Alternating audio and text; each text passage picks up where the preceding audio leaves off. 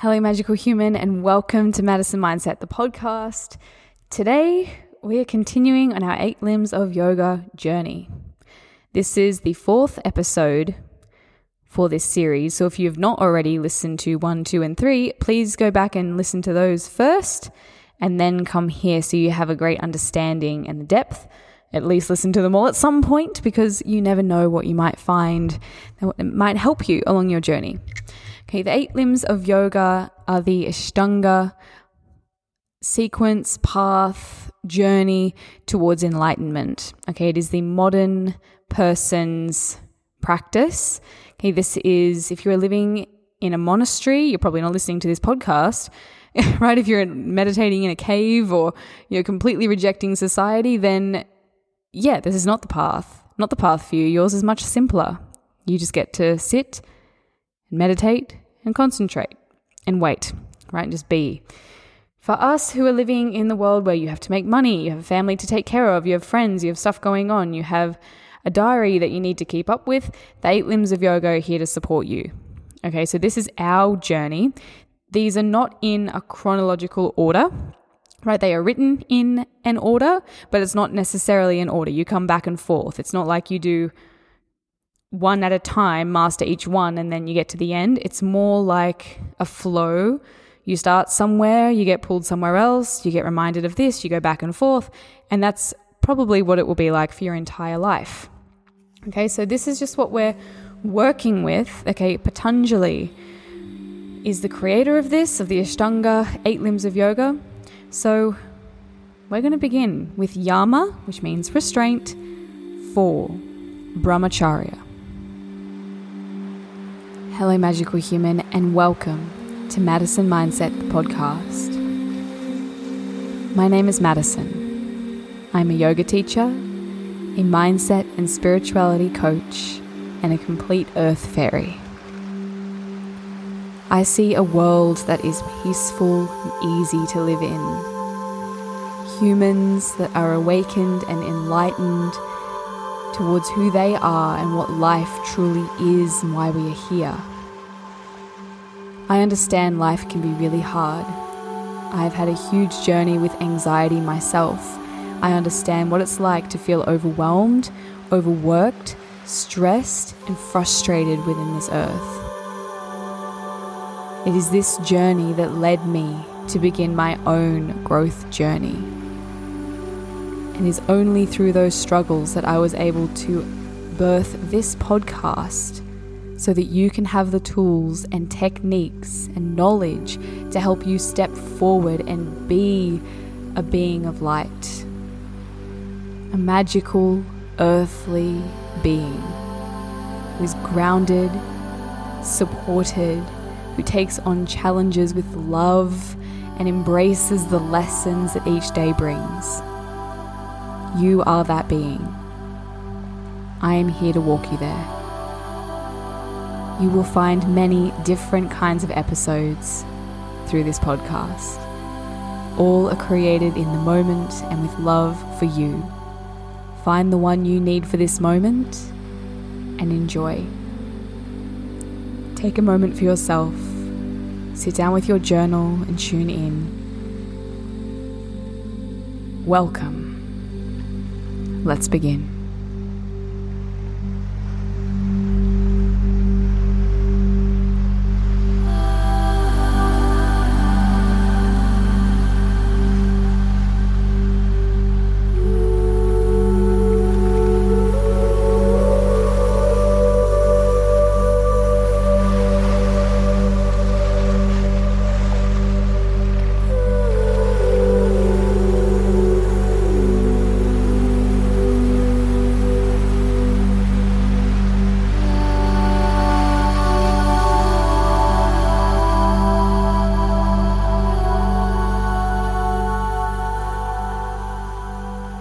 Brahmacharya is a very interesting yama because it has been rejected by a lot of people who first hear it. I certainly rejected it because of the way I first heard it until I started to learn about it a little bit more. Okay, so the translation of brahmacharya is celibacy, which is why most of us reject it, right? But you can also translate this word to mean moderation or right use of energy. Okay, so the idea of celibacy, the reason it meant celibacy, is because if you conserve sexual energy, you can enhance your journey, your progress along the path of yoga. Okay, because sexual energy comes from sacral chakra, right? It's a primal thing. What else comes from sacral chakra? Creativity.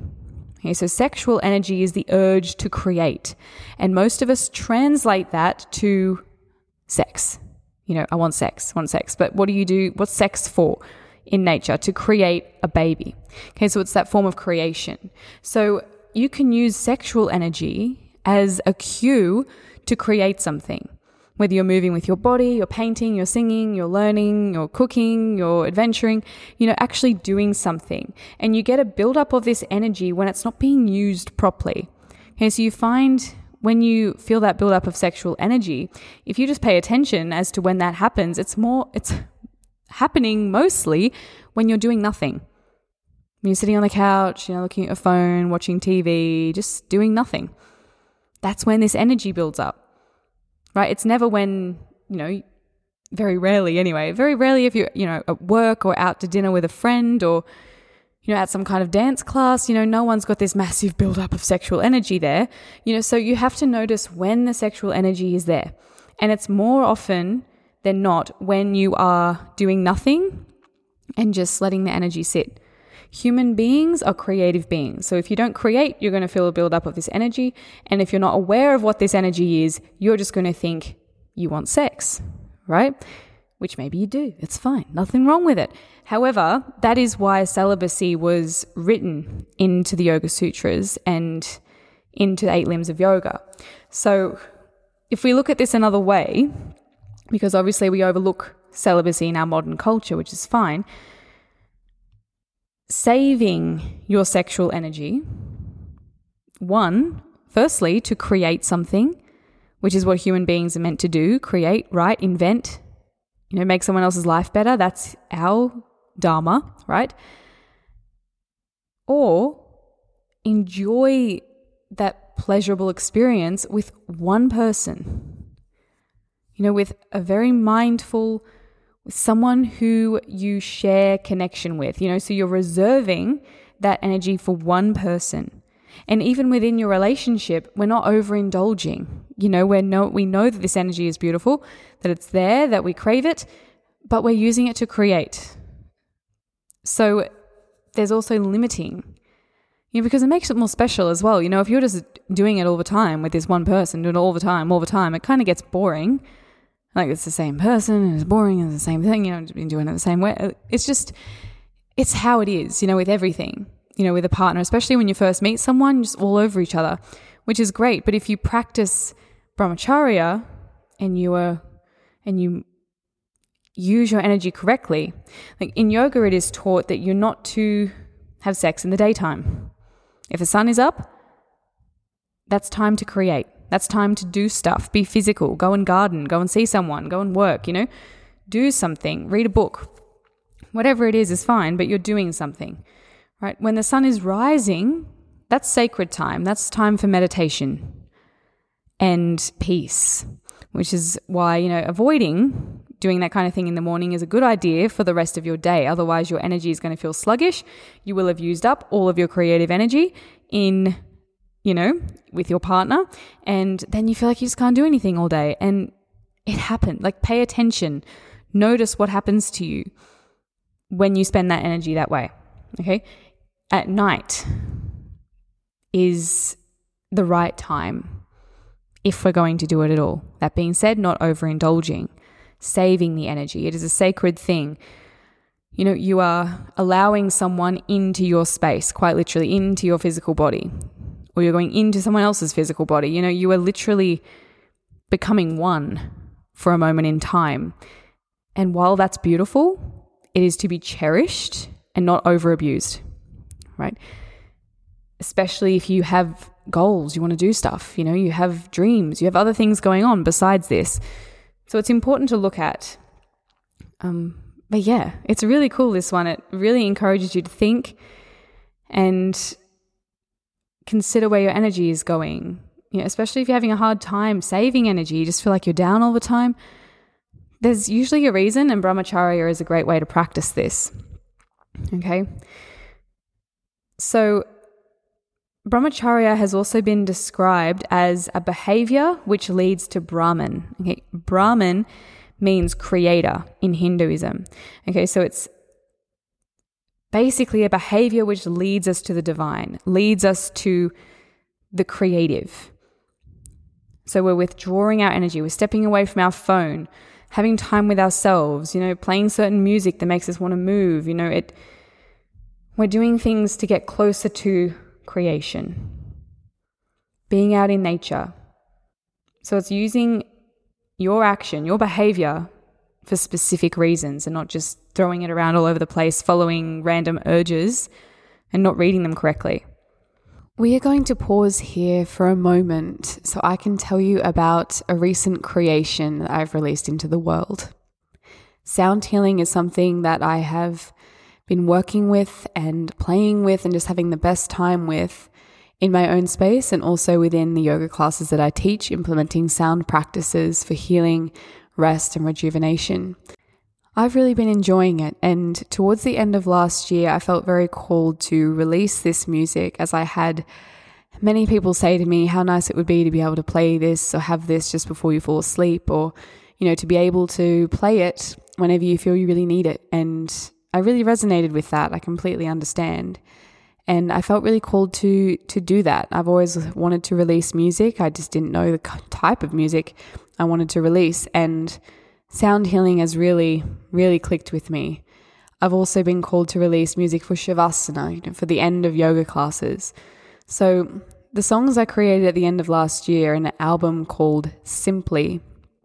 And I wanted this album to be something that you can come to to be reminded that it's simple. You know, instead of worrying so much, instead of stressing so much, instead of overthinking, instead of stress, just simply be, simply flow, simply relax, simply let go.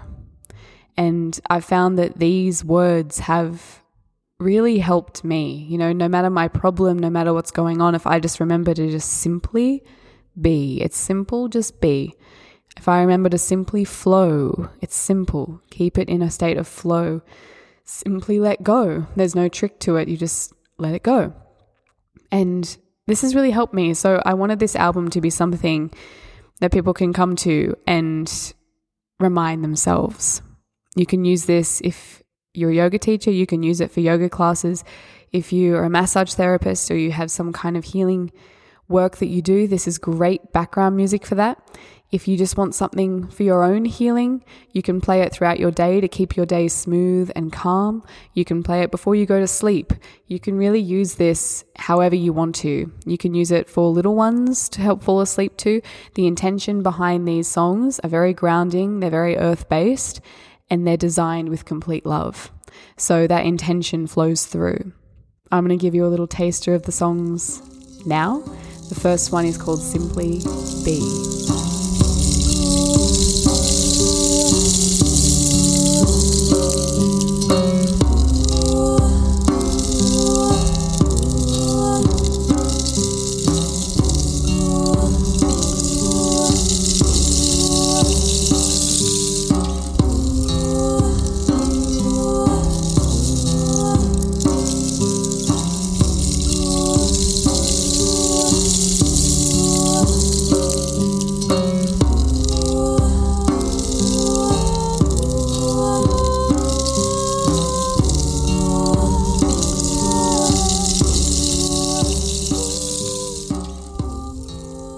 Second song is called Simply Flow.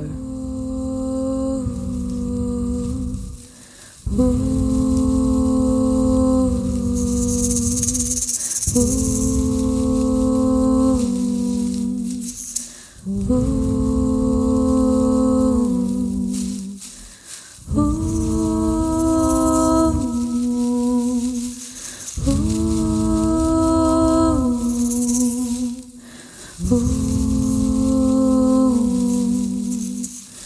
The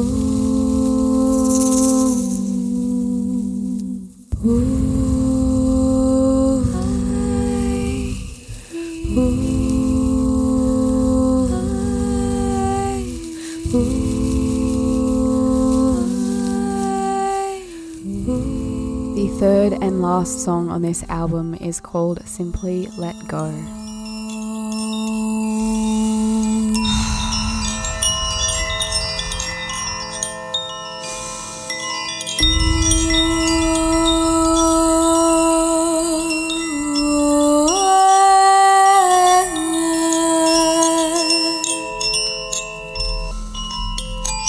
Each of these songs are 10 plus minutes each. This gives you plenty of time to really sink into the sounds and enjoy. If you would like to find the songs, they are available everywhere. You can find it on Spotify and Apple Music. You can download the album and use them as you want to. Thank you for being here. Thank you for listening. I appreciate you. Let's jump back into the episode. So, it's important to consider how you use your time and energy. And so this would be a good point here to pause, pause this episode and take note of how how do you feel in your relationship with time and energy? Do you feel drained? Do you feel like you have heaps of time, no time, too much time, you're bored, you can't get up, you're exhausted? You know, just take note because brahmacharya is the key to understanding that and changing your relationship. Directing your energy away from external pleasures and towards finding inner peace and happiness is a great move, right? Is a great behavior.